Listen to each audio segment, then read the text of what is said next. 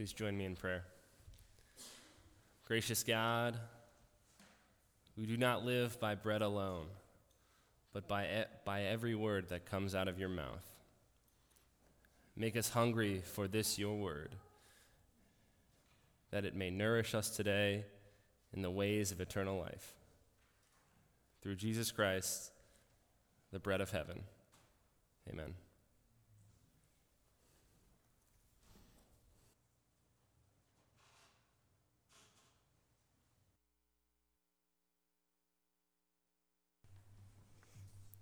First Corinthians chapter 12 verses 1 through 14. Now concerning spiritual gifts, brothers and sisters, I do not want you to be uninformed. You know that when you were pagans, you were enticed and led astray to idols that could not speak. Therefore, I want you to understand that no one speaking by the Spirit of God ever says, Let Jesus be cursed. And no one can say, Jesus is Lord, except by the Holy Spirit.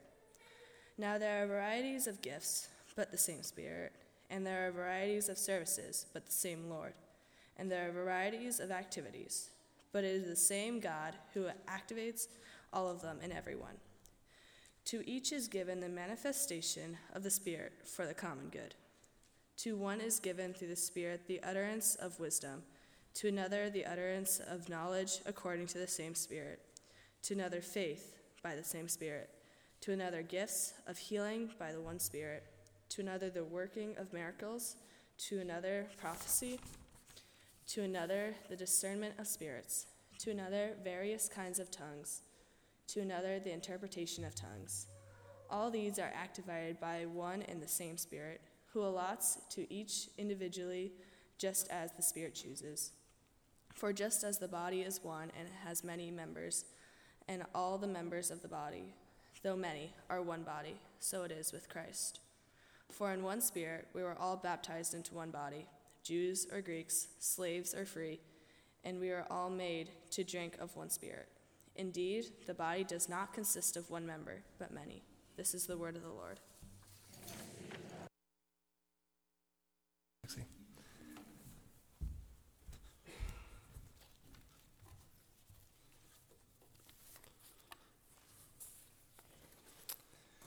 So, we are in a sermon series called Jesus' Radical Hospitality Comfort, Challenge, Change.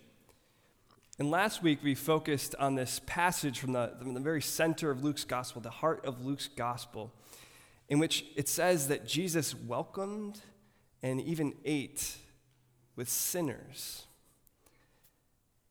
And in this, we see that Jesus broke the rules.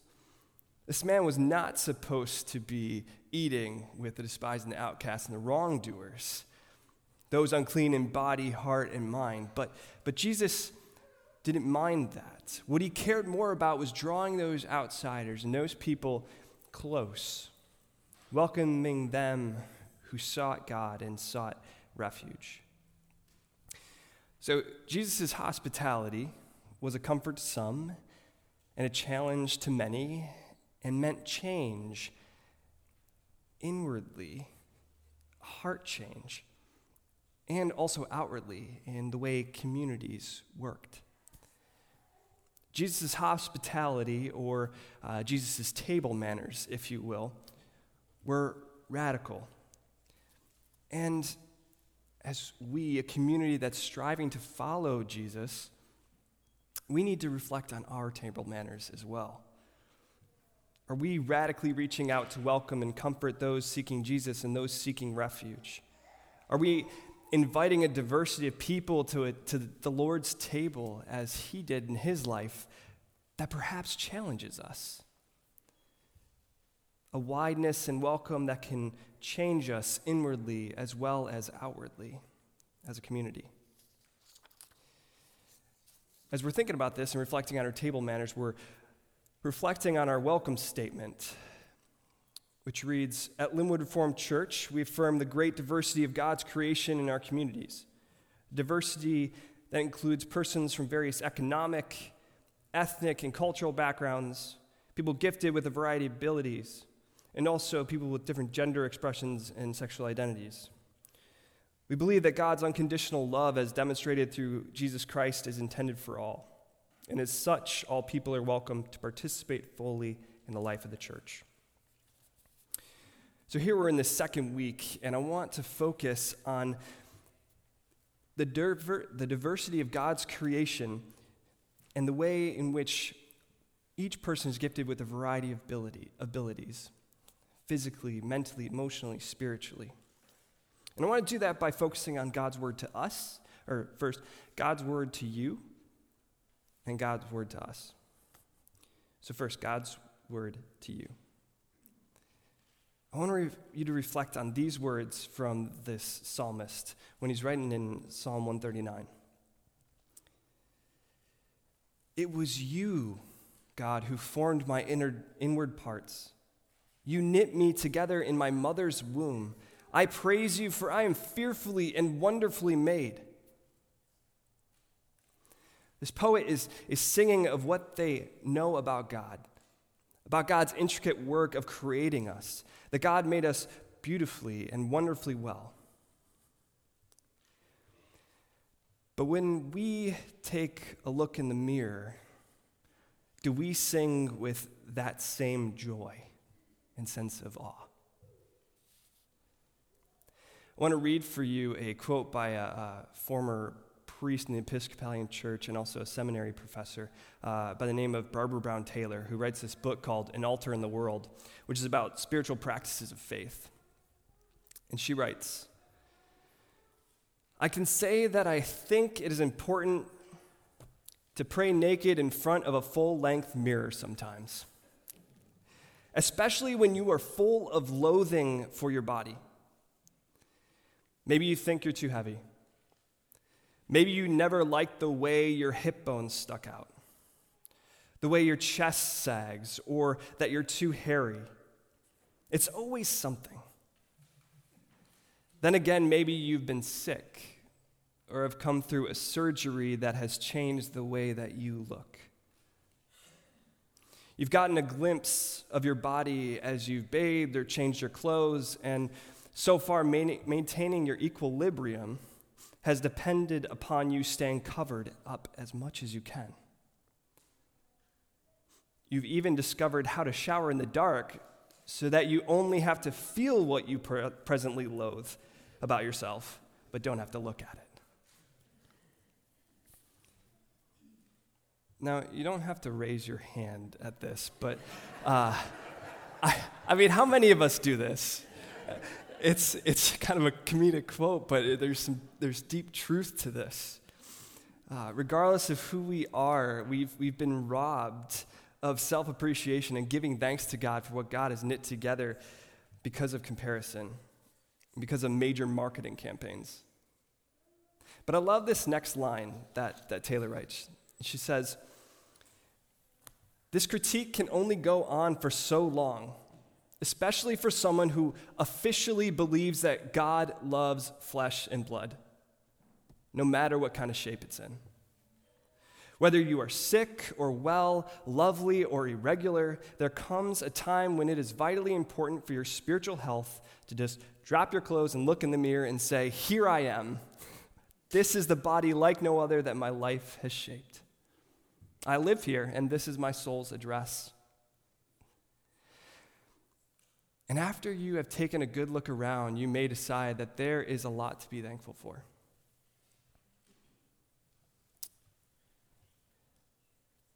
I love this quote. You know, in the same way that God looked at creation, had this sense of awe for the beauty that was created. So God looks upon you and exclaims the same thing that you are good, that you are beautiful, that you're wonderful, that you're unfathomably complex and designed with purpose and cannot be replicated in the same way. That's a beautiful thing to be delighted over by God. And Jesus invites us in this hospitable way to hear this spoken to us and be comforted by this knowledge. But it's a challenge, right? Because we're so programmed with those tools of comparison. We feed off of it. And so the challenge is to know that God loves flesh and blood. whatever the shape of it.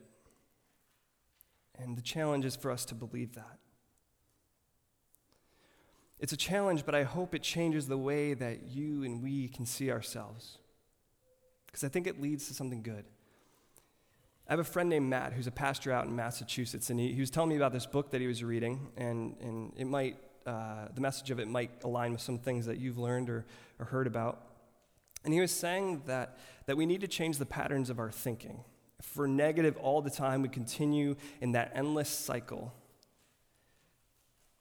But if we commit to speaking encouragement and building ourselves up, then it can change the way we view ourselves and our lives. And if, if we have experienced this change in our lives, then perhaps we can begin to delight and love what we see in others, the shape that they're in. And perhaps then can be a positive influence in the life of another. Encourage one another and build one another up, Paul the Apostle writes. And I think that's, that's something to value as a community, and I want us to value the way we can encourage and build each other up according to the design of God. That is God's word for you. And now, God's words for us. Just a second ago, Lexi read these words There are a variety of gifts, but the same Spirit and Lord who activates all of them in everyone. And everyone has a gift for the common good. Two stories I want to share with you really quick. The first is about two seminary professors that walk into a church. Sounds like a really good joke. Uh, I'm going to disappoint you. so, one is Dennis, and the other is Jim. And so they, they come into church after a week of, of teaching about scriptures and the history of the church and all these wonderful things about the life of faith. And they sit in the back of the church, and, and Dennis turns to Jim, and Dennis says, I just need to hear the gospel. I just need to hear the good news. And it's amazing that these professors, these learned men, are hungering, like we all do, to hear about Jesus. Hold that story and listen to this one. During my second year of seminary, I was up late, burning the midnight oil, so to speak. It was Saturday night, and I was writing a sermon for Pentecost, the, um, the day on which church celebrates the coming of the Holy Spirit to be with the church and guide it uh, in the ministry of Jesus. And I'm sitting there, and I've got this blank page, and, and just got nothing flowing onto it, so to speak. I'm troubled. You know, like, what can I possibly tell the people in the next day about this incredible, invisible, almighty, powerful God? Seems kind of funny that I was drawing a blank at the time, right? Uh, but as I was so frustrated about this, behind me there was a noise. And it was Zach, my roommate. My roommate Zach was the manager of the women's basketball team at Hope College. He was the dining room manager at a local restaurant. He had hit two holes in one in his life while golfing. Most of us struggle to get one. The guy loved to watch movies and shows late into the evening at like 3 a.m. when I'm writing a paper. He's singing the Full House theme song or to Veggie Tales. Zach was someone who is most often identified by his disability, Down syndrome. And so I, I, I, hear this noise and I, I turn around to see Zach and he goes, Hey, buddy, what you doing? And I said, You know, I'm sitting here pulling out my hair just trying to figure out what to preach on Sunday. And Zach goes, Oh, that's nice. And after a moment of silence, I just took the opportunity to say, Hey, Zach, you know, what would you say about the Holy Spirit? And he just kind of sat and tapped his chin a little bit. And he said, Well, when we think about the Holy Spirit, we always have to think about Jesus because the Holy Spirit tells us about Jesus.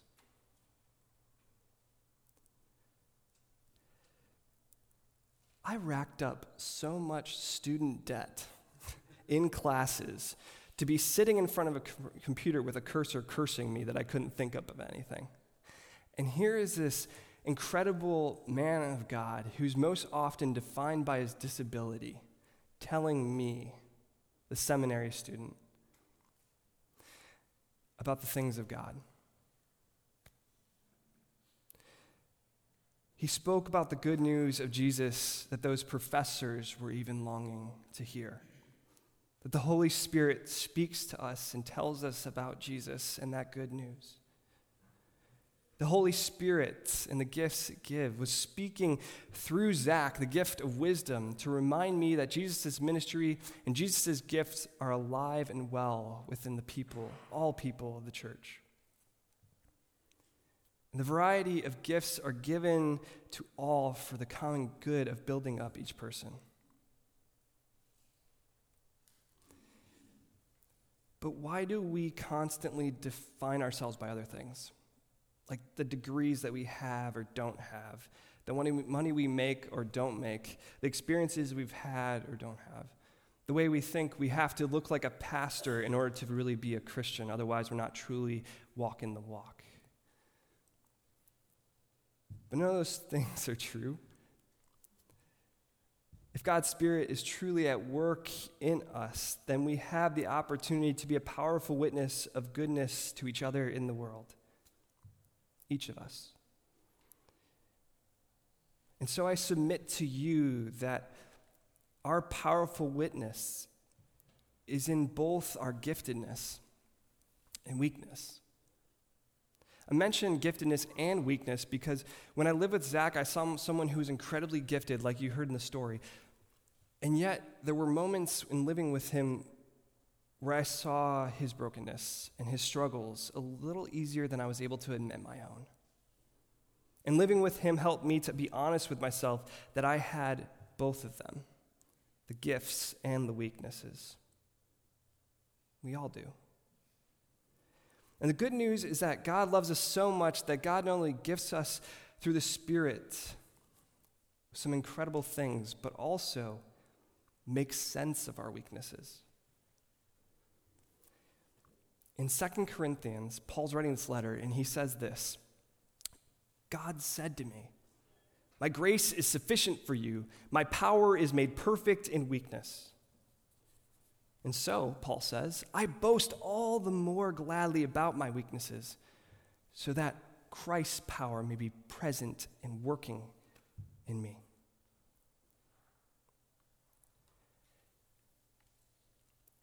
It's a comfort, therefore, to know that when we come in all that we are to this place, both our strengths and our gifts and our talents, but also our histories and our failures and our weaknesses, God uses both. And the challenge is to take a good long look at who we are. The challenge is to not see your weaknesses as the end of the road, but rather to see that in community, how we meet each other in our weakness, and more truly, how we meet Jesus in each other and how, because of the Spirit and because of the power of God, our weaknesses are not the end of the road, but the beginning of a journey of growth and new life. And how, in the community of Christ, our weaknesses and strengths mingle in this mysterious work of the Spirit. And we are changed into the likeness of Jesus, both inwardly and together.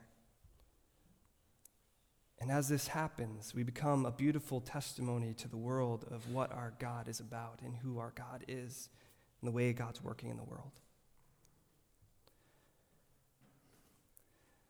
We're a community of sinners and saints, sometimes both at the same time. And in our weaknesses, we meet the gifts of each other. And we build each other up and encourage each other to be like Jesus. And so may God grant us grace to seek him. May God grant us grace to encounter him in one another. May God challenge us to grow into his likeness by the communion and the table and the things that we share. Let's pray. Lord our God, thank you so much for the ways in which you have invited each person here this morning. And thank you for who they are as you've created them and how you've gifted them and their whole life story the beautiful seasons and the messy ones.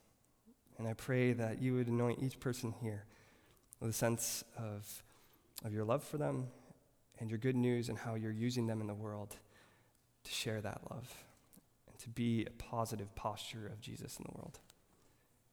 In whose name we pray. Amen.